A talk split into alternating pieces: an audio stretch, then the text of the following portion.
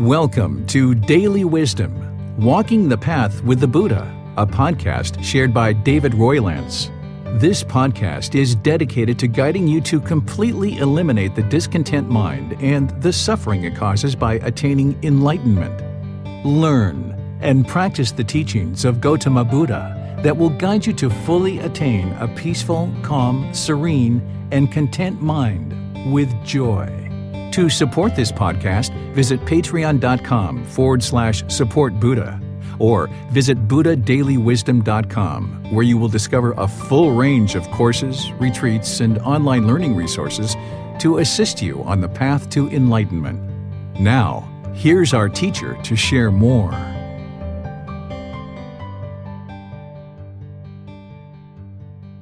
Sawadee Hello and welcome to Daily Wisdom Walking the Path with the Buddha.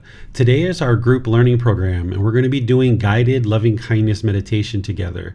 This is a wonderful time for us to come together as a community in order to support, encourage, and motivate each other in our meditation practice.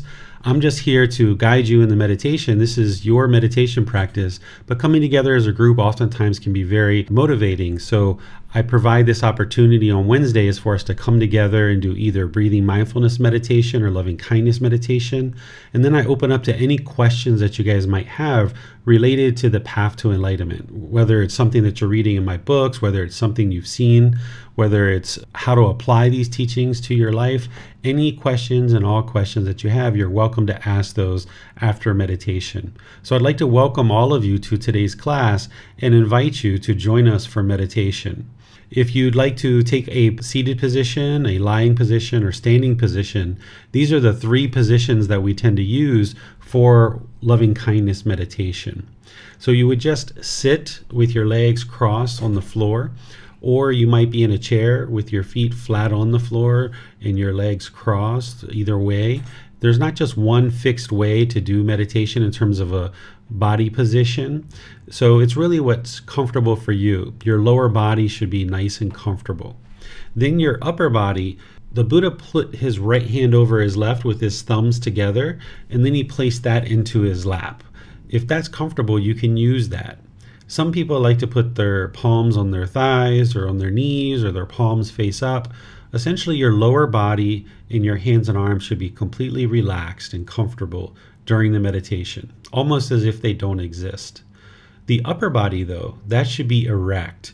By keeping the upper body erect, this keeps the mind attentive and alert during the meditation because this is real work during the meditation. You would like to actively train the mind in this dedicated, active, purposeful training session. So, by keeping your upper body erect, this keeps the mind attentive and alert during the meditation. Next, close the eyes and just start breathing in through the nose and out through the nose. Here, you're just looking to establish the breath. You can hang out here and just continue to work on establishing the breath. Or if you know these chants, you're welcome to join along in the chants. This will help ease us into meditation a bit. And then after the chants, I'll come back with some guidance.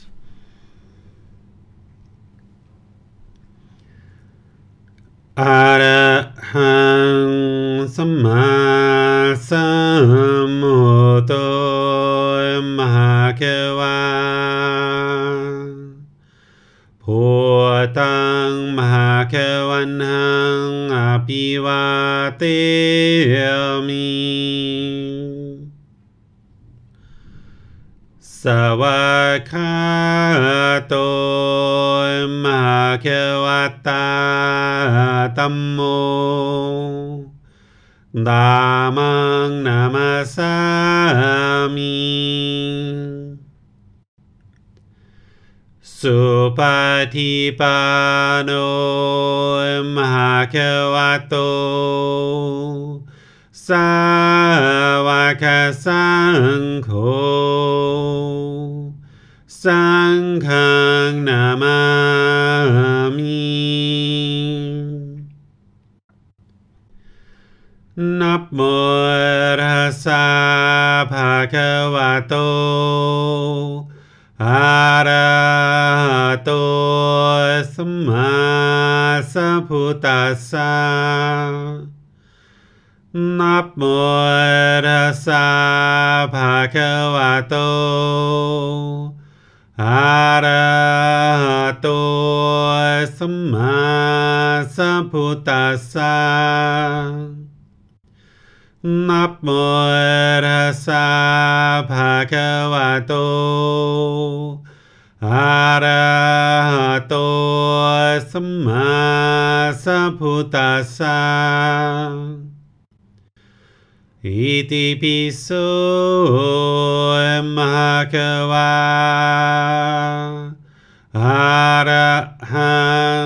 สัมมาสัมพุทโธวิชาจารนังสัมมุโนสกขาโตโรกาวิโต อนุเตโรปุริสา Dhamma sati manu manusram Bhoto bhagavati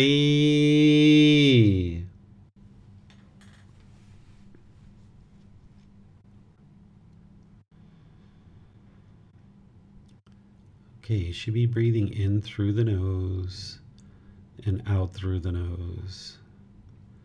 We start our loving kindness meditation with a brief breathing mindfulness meditation session. So, this guidance is to help you with breathing mindfulness meditation. You should be breathing in through the nose and out through the nose. The breath should be nice and gradual, a natural breath, breathing in, experiencing the full breath, and breathing out to experience the full exhale. A nice, gradual, natural breath. Breathing in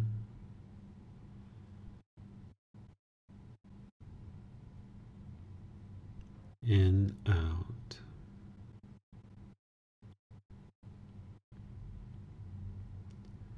Once the breath is established, start fixating the mind on the breath, the sound of the breath, or the sensation of air coming into the nose.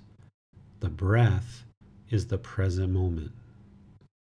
Fixate the mind on the breath, the present moment. Breathing in in, out. With the mind fixated on the breath, anytime you observe that the mind is off the breath, cut that off, let it go, and come back to the breath, the present moment.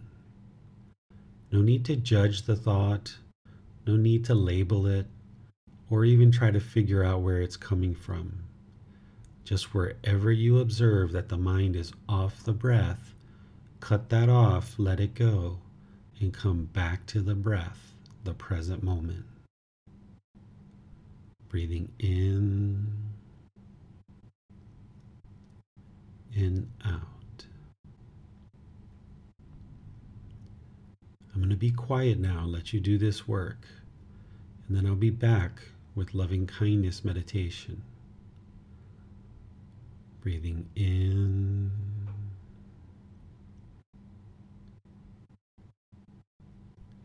In, out.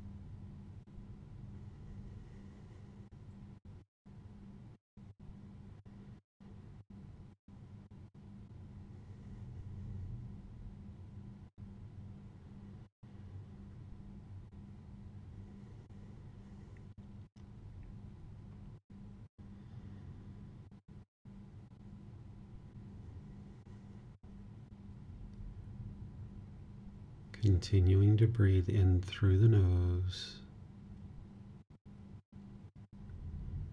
and out through the nose.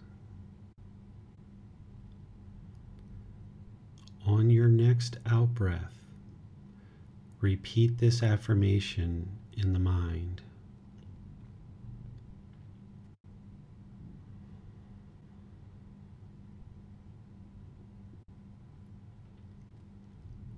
May I be peaceful.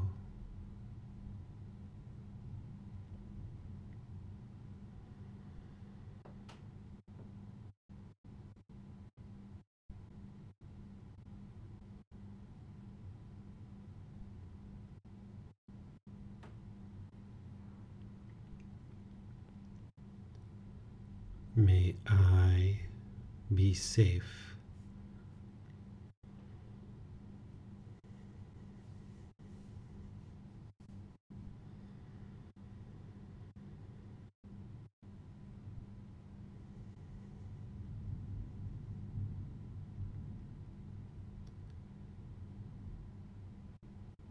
May I be well.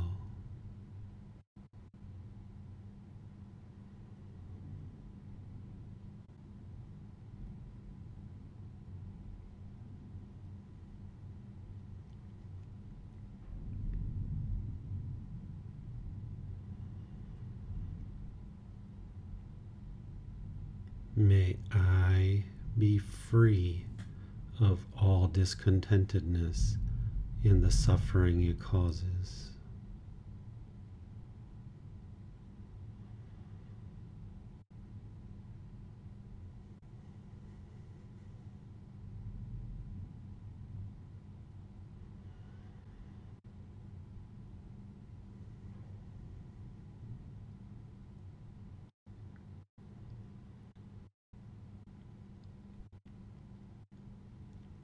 May all those in the heavenly realm be peaceful.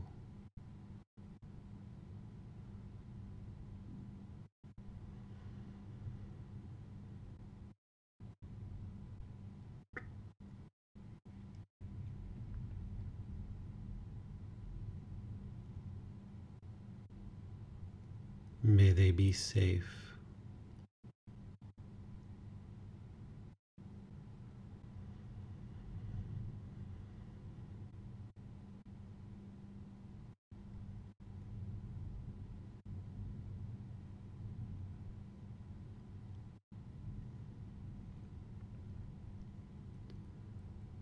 May they be well.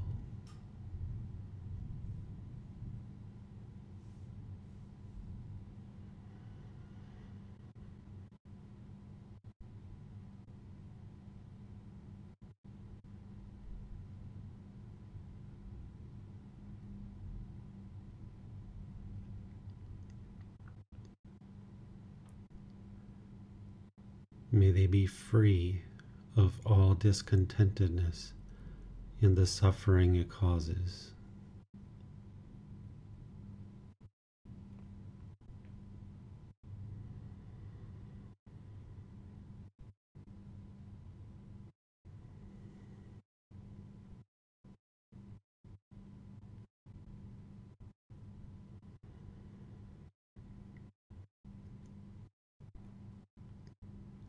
May all those in the human realm be peaceful.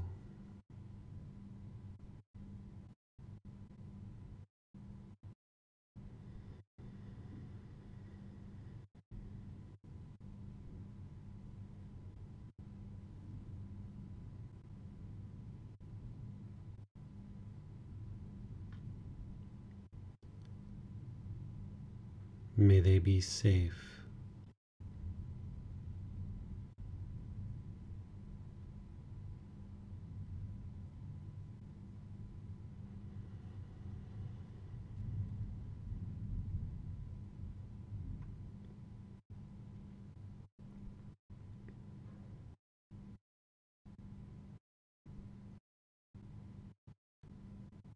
May they be well.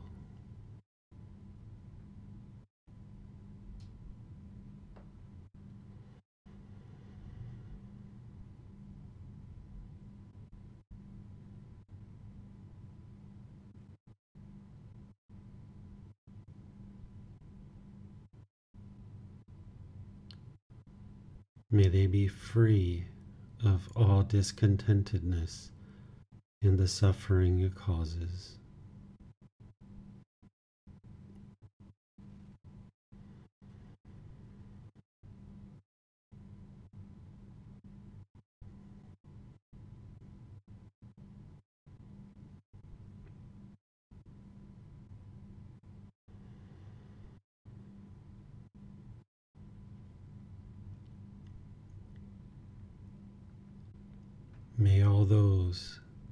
Afflicted spirits realm be peaceful.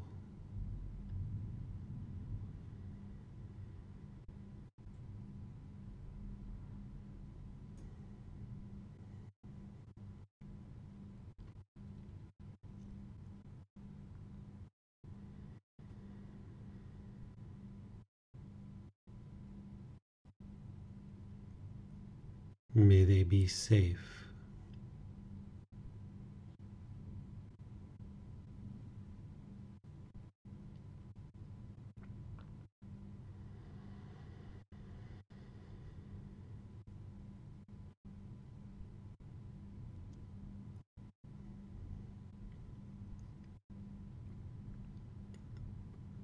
May they be well.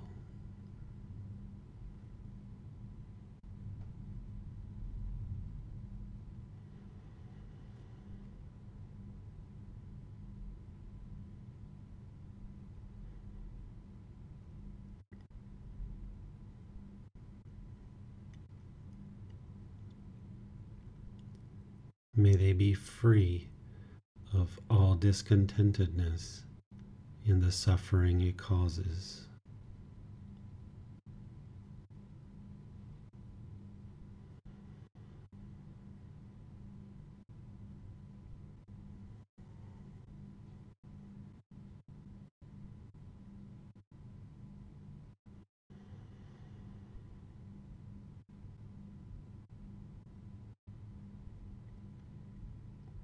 May all those in the animal realm be peaceful.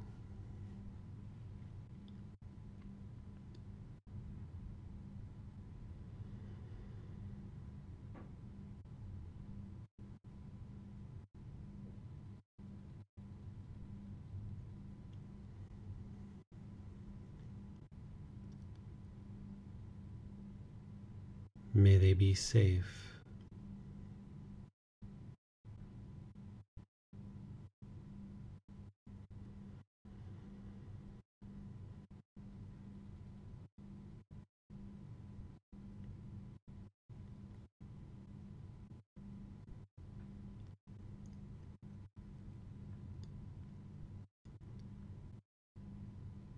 May they be well.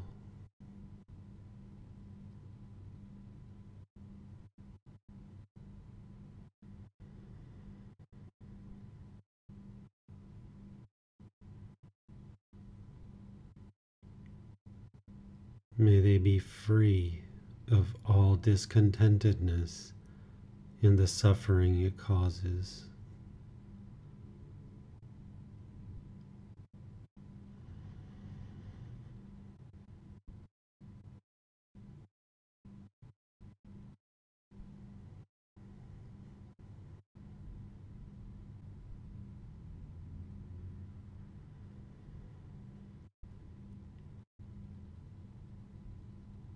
May all those in hell be peaceful.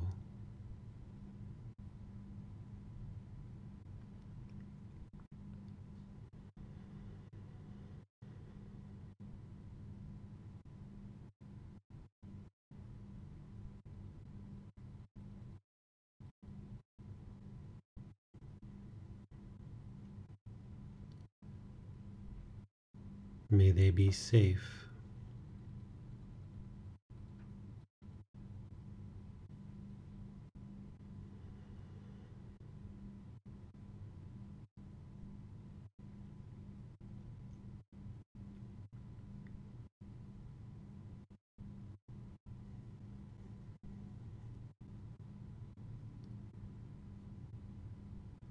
May they be well.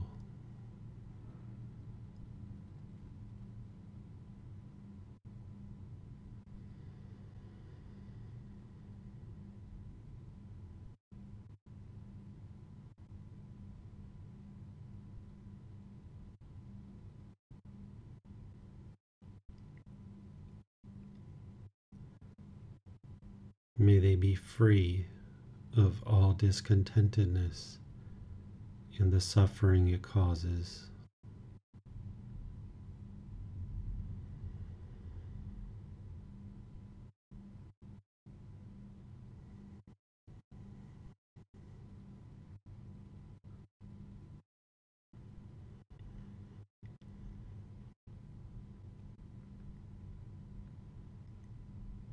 May all beings, wherever they reside, be peaceful.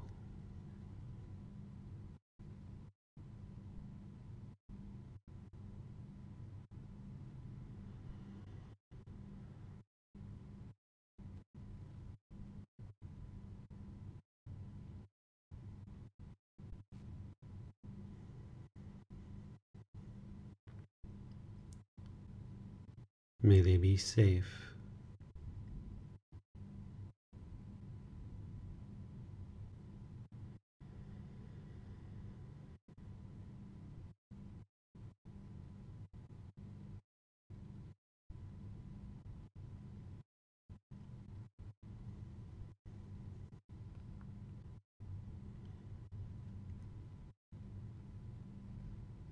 May they be well.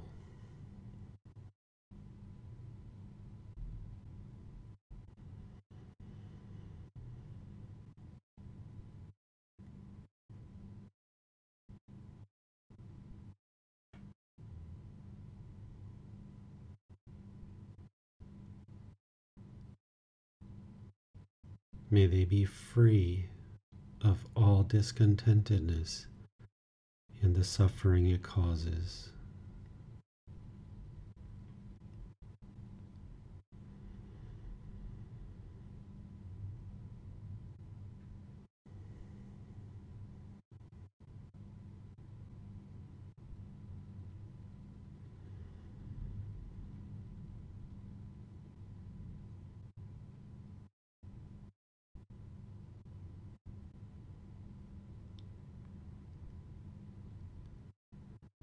Now return back to breathing mindfulness meditation, focusing on the breath. Breathing in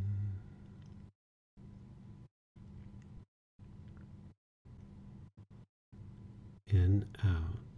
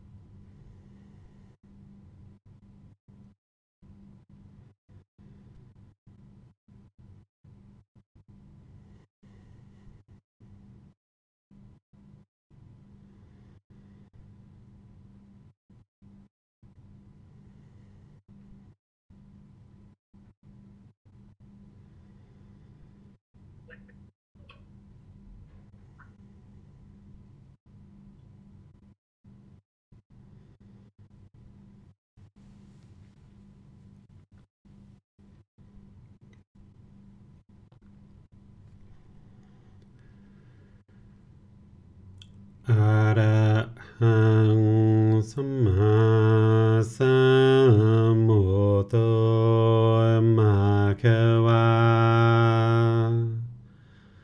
พุทธังมาควันหังอภิวาเต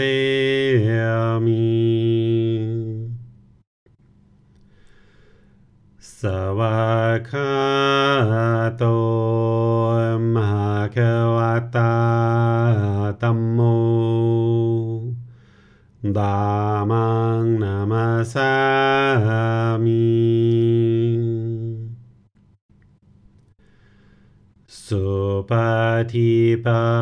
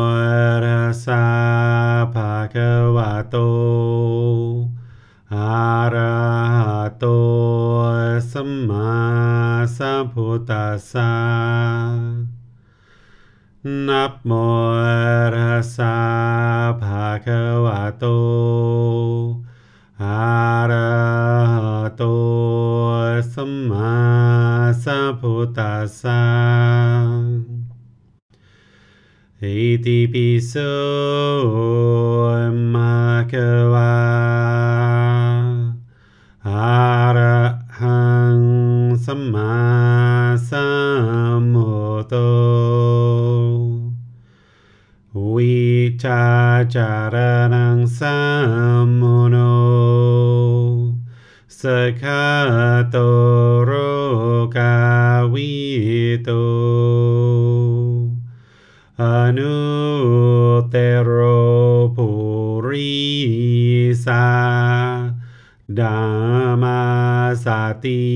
สัตตาตาวามานุสนังโพโตภาควาติ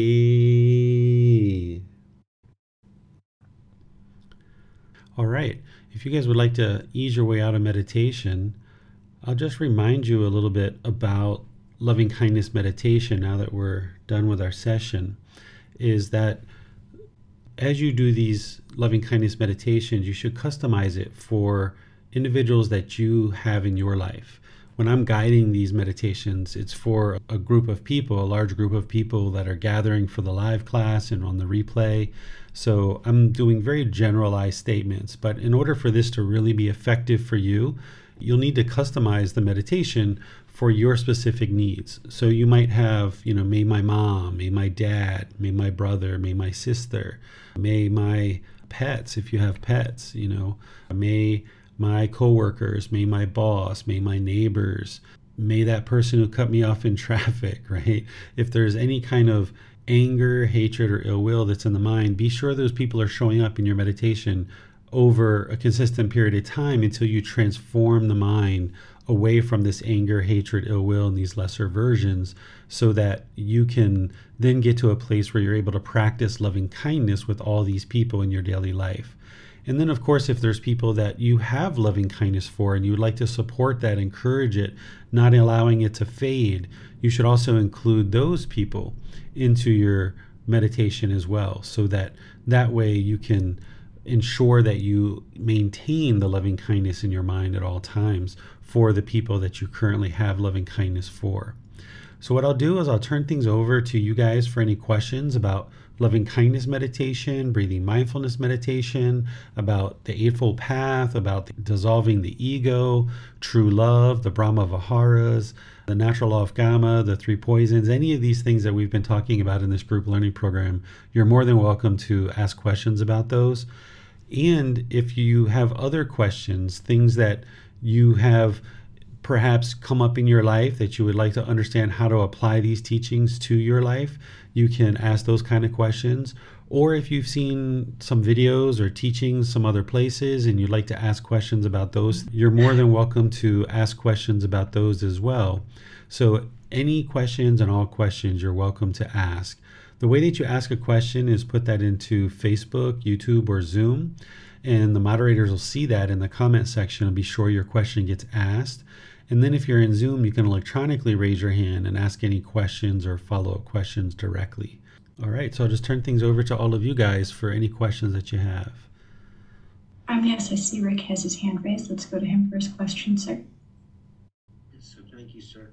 There were some sound issues, uh, eh, but when you were doing the meditation, it sounded like you were um, addressing or, or, offering or whatever, uh, keeping in mind uh, beings from from different levels of existence. Were you going from like the top of the heavenly realm and and moving down? What were the categories that you would use?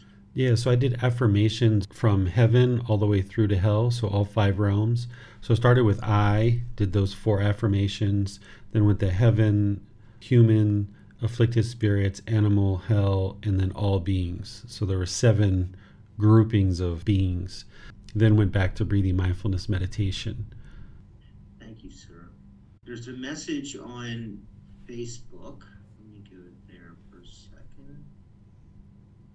Um, Tonka writes If a strong, warm feeling arises during loving kindness meditation, should it be cut off? A strong, warm feeling during loving kindness. During loving kindness meditation, you're actually trying to arise loving kindness and bring that into the mind.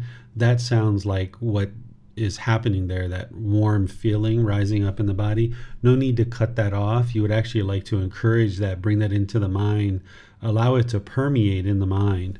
And even though I teach this with breathing mindfulness meditation first, then loving kindness, and then breathing mindfulness at the end, that breathing mindfulness at the end is there for those that might have anger or hatred or ill will or frustration or irritation or annoyance or dislike that arises in the mind during the loving kindness meditation because oftentimes when we're doing loving kindness meditation and we're including people that we hate or that we have anger towards or something like that, it can arise those feelings in the mind. So that breathing mindfulness meditation at the end is to be able to cut that off and let it go so that you can end your meditation back to, you know, pretty much where you started with, but with some loving kindness arisen in the mind if you're doing loving kindness meditation and you're having the experience like you're having Tonka, where you feel the loving kindness coming into the mind, there's no need to do that breathing mindfulness meditation at the end of the session because you'd like to allow that to permeate in the mind and allow that to continue.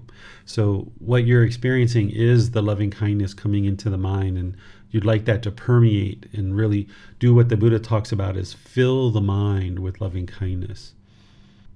Thank you, sir. And we have a question on YouTube from Middleway. What is discontentedness means in deep detail or meaning?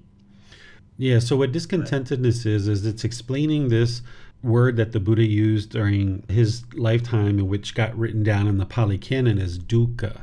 This is what the Buddha describes to eliminate from the mind in order to get to enlightenment in terms of the discontent feelings oftentimes this is translated to be suffering. You hear a lot of people talk about, you know, the Buddhist teachings is to eliminate suffering. But if you look at how he explains dukkha, he explains it as a pleasant feeling, a painful feeling, and a feeling that is neither painful nor pleasant. So pleasant feelings are things like happiness, excitement, elation, thrill, euphoria, exhilaration. These are pleasant feelings. And then there's painful feelings like sadness, anger, frustration, irritation, annoyance, guilt, shame, fear. And then there's neither painful nor pleasant. And I put boredom and loneliness here, but some people say that's painful for them. So you can put that in a painful category. But neither painful nor pleasant is something like shyness. It's not pleasant, it's not painful. It's neither painful nor pleasant. Or if you're sitting on public transportation, and somebody comes and sits really, really close to you and your bodies are touching. You probably wouldn't say it's painful. You probably wouldn't say it's pleasant. It's neither painful nor pleasant. It's kind of uncomfortable or dissatisfying. So these three feelings are what we call conditioned feelings. The pleasant feelings are conditioned on something. So you get a new pair of shoes. That's the condition that's rising the happiness in the mind. Or you get a new job. That's the condition. The new job is the condition that's arising this happiness or excitement in the mind. Or you get a new friend, a new boyfriend, a new girlfriend, something like this. That's the condition that's arising in the mind, that's bringing this feeling into the mind. Or you got a raise at work, or you got a promotion at work. There's some condition that's arising this pleasant feeling. And then the same thing when there's painful feelings in the mind, there's some condition that's causing it, like sadness, anger, frustration, irritation, annoyance, guilt, shame, fear. All of these painful feelings and others, like stress and anxiety, these are being caused by some condition. And then, same thing with neither painful nor pleasant. So, the condition is the craving, desire, attachment, the mental longing and strong eagerness. I really want these shoes really badly. Oh, I just want them so badly. I have this mental longing and strong eagerness for the shoes. And then I get them. Ah, happiness, excitement, thrill, euphoria, right? There's that condition. But then somebody steals the shoes or I misplace them or I leave them somewhere. Now I'm sad because my happiness was based on the condition of these new shoes. Now, when they're gone, there's these painful feelings. So, discontent, discontented, or discontentedness is explaining where the mind is shaken up either with pleasant feelings, painful feelings, or neither painful nor pleasant. The mind is unsteady, it's uncalm, it's shaken up. And this is what the unenlightened mind is going to experience. It's going to go up with these pleasant feelings because of craving, desire, attachment. When it gets the objects of its affection, it's going to have these pleasant feelings. But then when it doesn't get the objects of its affection, it's going to drop down into the painful feelings. And then those neither painful nor pleasant feelings can occur too. So the unenlightened mind is going up and down and up and down with periods of maybe peacefulness in the middle here and there or other, you know, feelings. But by and large, it's just a matter of time before the unenlightened mind becomes discontent, discontented, or discontentedness. And it's so important that we use these words rather than suffering because when you're happy, when you're excited, when you're thrilled, you wouldn't say you were suffering. Or if that person came and sat next to you on public transportation and the mind was a little bit uncomfortable, you wouldn't say you were suffering in that situation. So if we use the word suffering, we're only describing those painful feelings. Because when I used to experience anger and sadness and frustration, irritation, annoyance, guilt, shame, fear, I would say I was suffering during that period of time. And that's only 33% of what the Buddha was explaining. So there's this other 66.6% of feelings that the Buddha is explaining as part of his teachings that someone is missing if they use the word suffering. And therefore, if we miss 66% of what the Buddha is teaching, then how would someone ever get to enlightenment? And it's so important to understand those pleasant feelings being part of a discontent mind. Remember, conditioned pleasant feelings. If you've ever gotten really happy or really excited and like dropped your phone and broke it, or you know, slipped and twisted your ankle, or you know, fell down because you were so excited, this is because the mind is shaken up. It's discontent. And in order to get a control and discipline of the mind, the mind has to become aware of these conditioned pleasant feelings arising, this discontentedness arising as pleasant feelings, and it needs to cut it off and let it go so that the mind no longer bases its inner feelings on some condition. And by unconditioning the mind, where it's no longer basing its inner feelings on some condition, now because the mind's unconditioned, it's always peaceful it's always calm, it's always serene, it's always content, and it's always joyful because you've eliminated that central desire where the mind is longing and yearning through the six sense bases of the eyes, ears, nose, tongue, bodily contact in the mind. It's no longer longing and yearning through these six sense bases for pleasure. Instead, we enjoy the things that we're involved in and we have joy while we're experiencing those, but we also have joy when we're not experiencing those things. Rather than just having happiness when you're experiencing something, the enlightened mind can be joyful no matter what all the time. So someone can enjoy, say, a piece of chocolate cake, or they can enjoy going to purchase a pair of shoes, or they can enjoy the fact that they've gotten a new salary, but they don't cling to it and hold on to this condition of a new shoes or a piece of cake or a new job or what have you, they don't cling to it because an enlightened being knows that it's impermanent and it's only a matter of time before that thing changes. So the new job isn't causing the joy or creating the joy in the enlightened mind. Instead, the enlightened mind is going to be joyful regardless. If you're employed, if you're unemployed, if you're making one salary or another salary, you wake up all day long and go to sleep, peaceful, calm, serene, and content with joy. If it's sunny outside, the enlightened mind's joyful. If it's raining outside, the enlightened mind's still joyful because it's not basing its inner feelings on some impermanent condition. So we call this shaking up of the mind pleasant feelings, painful feelings, neither painful nor pleasant, either discontent feelings or the mind is discontented or discontentedness. This is the shaking up and uncalm mind where it's not stable, steady, peaceful, and joyful permanently. That's what an enlightened mind is going to experience. Um, yes, sir. There are a few more uh, questions here on YouTube. Epico asks, this is metta meditation? Yes, metta is the Pali word for loving kindness, but I don't use the Pali words any longer because the whole world doesn't understand the Pali language. And to be able to learn the Pali language and then be able to learn the Buddhist teachings, get help with that, and then be able to actually practice and get the results, it's much more challenging for somebody to learn a language like Pali and actually get help with it. So it's much better to teach in English and that we talk about these teachings in English because then you really open up your ability to learn readily because it's in a native language or even a second language that you understand. And you also open up your ability to communicate with lots of different practitioners so that everybody is speaking a common language where not everyone understands metta meditation or metta bhavana is the Pali term for it and not everyone understands that. So by using the English words, then we expand our community of being able to talk about these teachings, practice them, and get the results of them. Yes, thank you, sir. You're welcome. Um, they also ask, how many jhanas can one reach, Master? There's four jhanas that the Buddha taught. These are preliminary phases that the mind goes through before it gets to the first stage of enlightenment. And some people think of the jhanas as only something that you attain during meditation, but it's actually not true.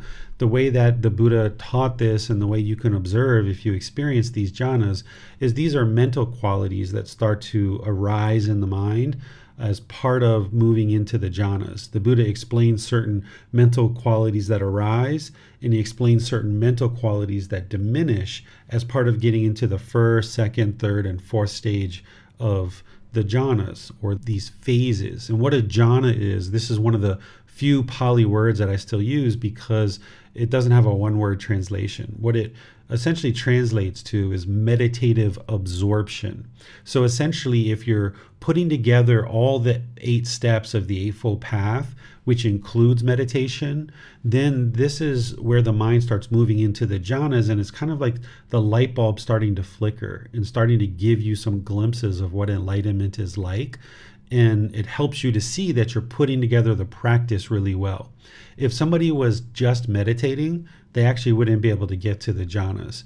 You need to actually be putting together right view, right intention, right speech, right action, right livelihood, right effort, right mindfulness, and right concentration. And when you're putting these eight steps into practice really well over a consistent long term basis, the mind ultimately starts moving into the first, second, third, and fourth jhana. And the challenge here is that the experience of the jhanas is so amazing for most people because what you experience in the unenlightened state versus being in the unenlightened state and experiencing the jhanas, it's like night and day. It's very impactful. And some people think that once they are experiencing the jhanas, that the mind is actually enlightened because it's so impactful. But the mind actually isn't enlightened. The mind is still discontent when it's in the jhanas. And if somebody thinks they're enlightened and they don't actually continue to learn and practice, from the jhanas, you can actually regress out of those. This is a common thing that I talk with students about when a student might contact me and they're like, Hey, I experienced this wonderful thing 10 years ago. Here's what it was like, but I can't ever get back to that again. And what it is, is they started to experience the first jhana and then the mind regressed out of that. Where once you get into the first stage of enlightenment, the mind won't regress out of that. So it's important to understand what these jhanas are, which I describe in the teachings that I share. And the Buddha described them very clearly as well. And once the mind's moving into these jhanas, it's important to stay humble, to stay grounded, to maintain your practice. Just continue to do what you have been doing, but now start focusing on the 10 fetters and really work on eliminating those first three fetters so that the mind can move past the jhanas and get into the first stage of enlightenment. Because from there, the mind won't regress. But if somebody thinks they're enlightened in the jhanas, then there's a tendency to kind of slack off and then the mind's going to regress. And that's unfortunate when that happens. So this is the jhanas. There's four of them. And if you'd like more information, you're welcome to reach out and I can provide you links where I've taught classes about the jhanas and other materials that I've shared around the jhanas. Thank you, sir. Uh, Middle Way asks, during my meditation, I saw my thoughts more than I saw my breath. Is does this mean I need more practice? I would like to reach the jhana stages. Yeah, it's important to meditate and continue your consistent meditation two or three times a day for 30 minutes or more. That's the type of meditation practice you would like to build up to. But as I just mentioned, you're going to need other things besides just meditation to get into the jhanas if you're not fully understanding right view or right intention, right speech, right action, right livelihood, right effort, right mindfulness, and right concentration, then you're not going to be able to get to the jhanas. And it's important that you study the words of the Buddha on these because there's lots of different websites, lots of different sources that share the Eightfold Path. But it's not until you study with the words of the Buddha that you can actually see what he really taught so that then you can learn it you can reflect on it and then you can practice it to be able to experience the results. So if you haven't yet gotten volume one of the book series that I wrote, it's important to download that or get a printed copy or go print it yourself because in there I dedicate chapters four and five to really helping you to build up your understanding of all those teachings that you're going to need in order to get to the jhanas. And then there's other teachings as well in that book that's going to help you get to the jhanas. But chapter four and five is the real heart. And you're always welcome to reach out for support through these classes, through posting in our Facebook group, through sending a private message, or scheduling personal guidance so that you can move into those jhanas. And another thing I'll share as well is you may have a craving for the jhanas. You may be longing and yearning and wanting them really badly. As long as that's there, you won't actually be able to experience the jhanas. You have to eliminate the longing and yearning and craving to experience the jhanas or any of the stages of enlightenment and just approach it as a goal, an objective, or an interest and just gradually learn gradually train the mind, and then observe this gradual practice coming together, resulting in gradual progress.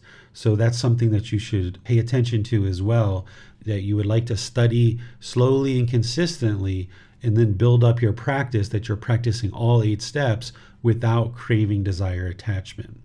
Yes, thank you, sir. Um, they also ask, how or why is staying focused on the breath focusing on the present moment? Because when you breathe, the breath is the present moment. So that's right now, right? It's not five seconds ago, it's not 10 seconds from now, it's right now. The breath is right now. So, what it's doing is it's bringing the mind into an anchor point to right now. The Buddha described this when he talked about the six animals being tied to a post. The post is your meditation practice, the post is your breath. And he talks about these six animals being tied to the post and pulling in opposite directions. The bird wants to go to the sky, the alligator wants to go to the river, the monkey wants to go to the jungle, the you know, the snake wants to go over here, the jackal wants to go over here. These six animals represent the six sense bases the eyes, ears, nose, tongue, bodily contact, and the mind. Because that's the central desire. That's where the mind has having craving, desire, attachment, longing, and yearning through these sense bases, wanting pleasant feelings. So your breath is that post because when the animals pull and pull and pull with that rope tied to the post, they get into that rope and they get yanked back and they get yanked back and they get yanked back. And eventually those animals realize that they can't go any further and they're just going to sit down by that post and be content and be peaceful. Your mind is the same way. If you fixate it on the breath and it pulls to one direction and you yank it back, and then it pulls to another direction and you yank it back, and you do this continuously for multiple sessions over many months and years, eventually the mind gradually gets used to fixating on this breath. Even when the mind's enlightened, though, you're going to have an occasional thought. That's normal. You're not trying to eliminate the thoughts. What you're trying to do is get control over the mind so that you have awareness or mindfulness that whenever the mind's off the breath, you're aware of it. That's mindfulness. And then you're able to apply right effort to cut that off, let it go, and easily bring it back to the mind. This is where you're gaining discipline and control over the mind if you're not doing this, then the mind's doing whatever it wants to do. It's a wild animal pulling and tugging, and it's just going to tug around and tug around and pull around. And the Buddha talks about this too. He talks about these six animals if they were tied to a rope and then there was just a knot in the middle. There was no post, and there's just all these animals tied in a knot. And they would be pulling and pulling and pulling, and eventually, whichever animal is strongest that's the one that's going to win out and kind of pull all the other animals in that direction. So, all these six sense bases, if you don't have a post or pillar, which is your breath, eventually one of the six sense bases is going to win out and it's going to pull you in that direction. But if you have this post or this pillar, or this breath, which is the present moment, that's what you're bringing your mind back to is the breath. You continue to bring it back and bring it back and bring it back. And then in daily life, when you're walking down the street and your eyes want to pull over here, you cut that off and let it go and you can pull it back. Or the ears hear an agreeable or disagreeable sound, you can cut that off and pull it back. Or you smell something, or you taste something, or there's some bodily contact, or there's something that comes up in the mind. You can observe that with mindfulness, just like in meditation, and then you can apply right effort to cut it off and let it go and come back to the middle eventually you get to the point where you've done this so much in meditation and in daily life that the mind never moves out of the middle. It just always stays in the middle. And I describe this like a piece of steel. If you were rubbing it on a piece of wood over a long term period of time, eventually it'll get deeper and deeper into that wood and it won't pop out. But when you first start and you're starting to kind of create this groove in the wood, it's easy for it to pop out because you haven't really done enough work to create this groove for the mind to be in the middle or this piece of steel to be in this groove of the wood. But eventually you get it so deep into the wood that it won't pop out, that it's so deep in the wood that it won't pop out. But as you're first going and you're building your mindfulness, if it does pop out, you're aware of it because you have mindfulness or awareness of mind. And then you have such discipline that when you're aware of it, you can pull it back and get your groove going again and get the mind in the middle. But by the time the mind gets to enlightenment, you've done this so much where you've observed the mind and you're fixating it on the breath in meditation. You're cutting off, letting go, cutting off, letting go, cutting off, letting go. And then in daily life, whenever some discontentedness is arising, you observe it as a bodily sensation, and then you cut it off and let it go, cut it off and let it go, cut it off and let it go. Eventually, you don't have to do this anymore because all the conditions that are causing the mind to go out of the middle are eliminated. The mind will just always stay in the middle, peaceful, calm, serene, and content with joy. But while you're working up to that and there's still pollution in the mind, you're going to have to build up all these mental qualities so that when the mind is out of the middle, you can observe it and then cut it off and bring it back to the middle so that it will reside there for longer and longer periods of time until it's permanently residing in the middle. Thank you, sir. Uh, they also ask could you please explain more detail on how to apply the Noble Eightfold Path to move into the jhanas?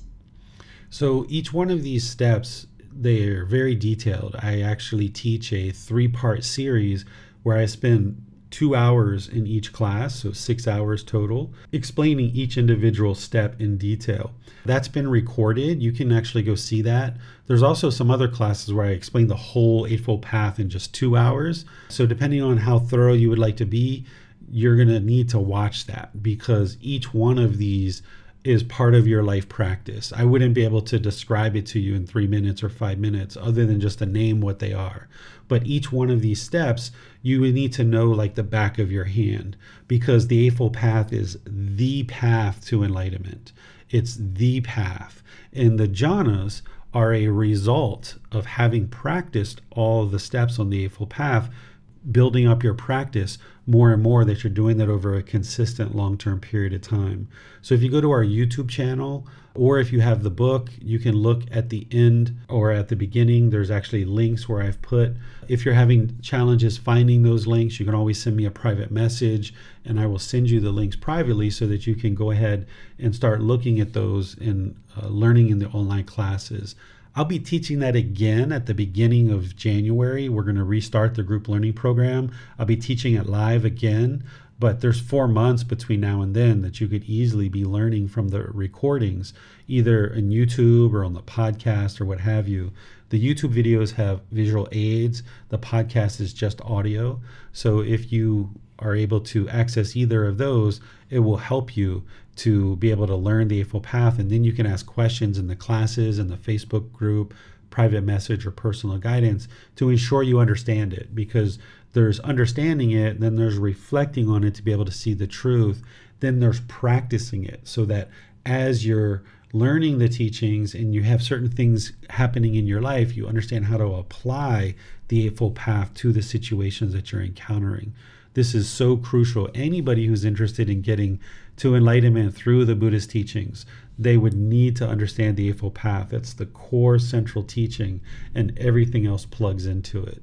So, if you're interested in experiencing the jhanas or getting to enlightenment, you'll need to study that. And you can also see the written part because the classes that I teach, I teach to a certain level of detail. But then in the book, I explain it thoroughly in writing, even more so than I'm able to explain in the classes. So those two things combined will really help you. Thank you, sir. And then uh, Pepiko asks, when Gautama Buddha said, all is illusion, what did he mean? Is being alive an illusion? The Buddha never said all is an illusion. This is a misunderstanding of the Buddhist teachings. He never said that everything was an illusion. And there's people today that might share that with you. And if we think, or if you think that life is an illusion, I would ask you a question. You know, when you go outside and you're on a busy street, do you look both ways before you cross the street? And the answer is probably yes. You do look both ways before you cross the street. Why is that? Because the world is not an illusion. There's a real truck and there's a real car coming down the street and you would like to look first before you cross because you crossing and getting hit by a truck is not an illusion. That's a real tangible thing. So the Buddha never said that the world is an illusion or all is an illusion. Anybody who shares this, you can ask them, you know, do you look both directions before crossing the street? And they'll say, yes, I do. Well, there you go. That's the truth. Sometimes we say things that sound cute or sound novel or sound fancy, but look at someone's actions. When you look at the actions, that's how you can see the truth. So the world's not an illusion, it's a real tangible thing. This is a, a hand, this is a computer, uh, this is hair, this is skin. These are tangible things that we can touch. And this is just a misunderstanding that some people are, are having. So it's important to let that go and realize that that's part of what the Buddha called delusion or ignorance or the unknowing of true reality or confusion or misunderstanding. He talks about this as part of his teachings, where he says if the mind has delusion or misunderstanding or confusion or ignorance or unknowing of true reality, that it's essentially going to continue to reside discontent and it's going to continue to be in this cycle of rebirth. So, what this whole path to enlightenment is all about is for you to be able to learn, for you to be able to reflect and independently verify the teachings to start discovering the truth. And then when you practice and you and you start practicing the teachings, that's where you really discover the truth as the condition of the mind is improving. So that's how you get to wisdom. You're not believing the teachings of the Buddha. Instead, you're learning, reflecting, trying to independently verify them. Where you can't verify them, you ask a teacher to help you be able to see the truth for yourself. And then you practice and get more help.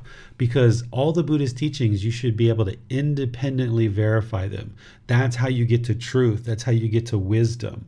There is no belief in his teachings whatsoever. And if you're ever having trouble to be able to independently verify his teachings, that's where you reach out to a teacher and say, Teacher, I'm having trouble observing this for myself, or I'm having trouble verifying this. Can you point me in the direction to help me to verify this? And then anybody who's teaching should have already verified anything that they're teaching.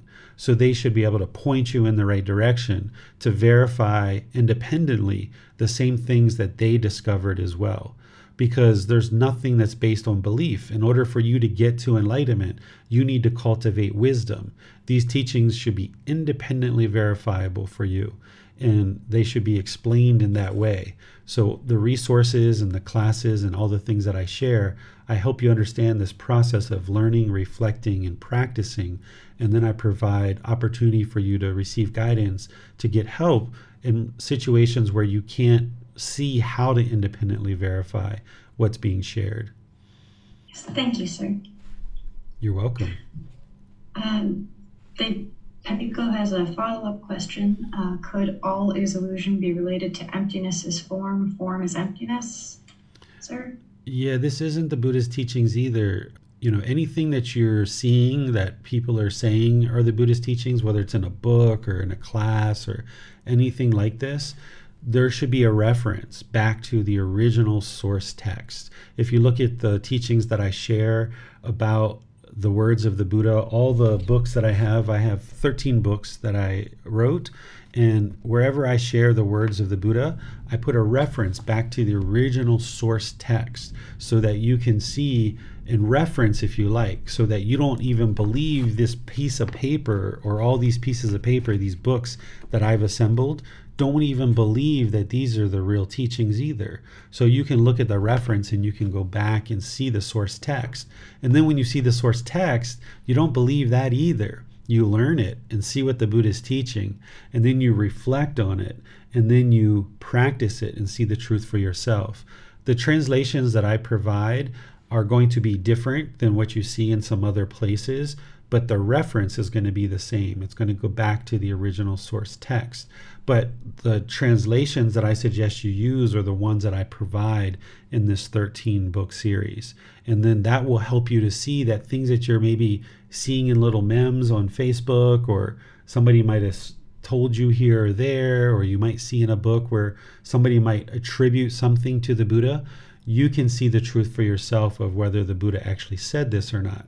And then, even when you confirm that the Buddha said it through texts like what I share and the Pali Canon, even there, you still don't believe it because belief isn't going to get you to enlightenment. You need to cultivate wisdom. So, the Buddha never shared that particular quote that you are sharing either. This is a misunderstanding of his teachings. Yes, thank you, sir. You're welcome.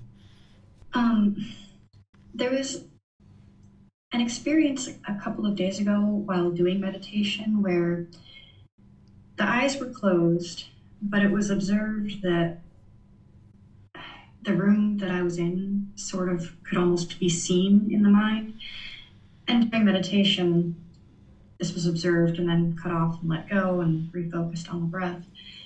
But I guess the question that comes to mind is why why would this be happening? Is this maybe just the mind becoming more aware? Or is there another reason why this would happen, sir? Yeah, this can happen as the mind awakens and the third eye's open or has opened or is opening. You can start having a wider and wider awareness. This is where people oftentimes not only have experiences like what you're describing, but you can also observe past lives sometimes. You can also, a lot of times, understand the future or have omniscience, where you understand the future, not only when you're meditating, but also just in your normal day, you know, as you're progressing, as you're walking down the street, as you're driving, something can come into your mind and it's just really vivid and it can be a future experience that you or someone else is going to have, or it could be uh, something from the past.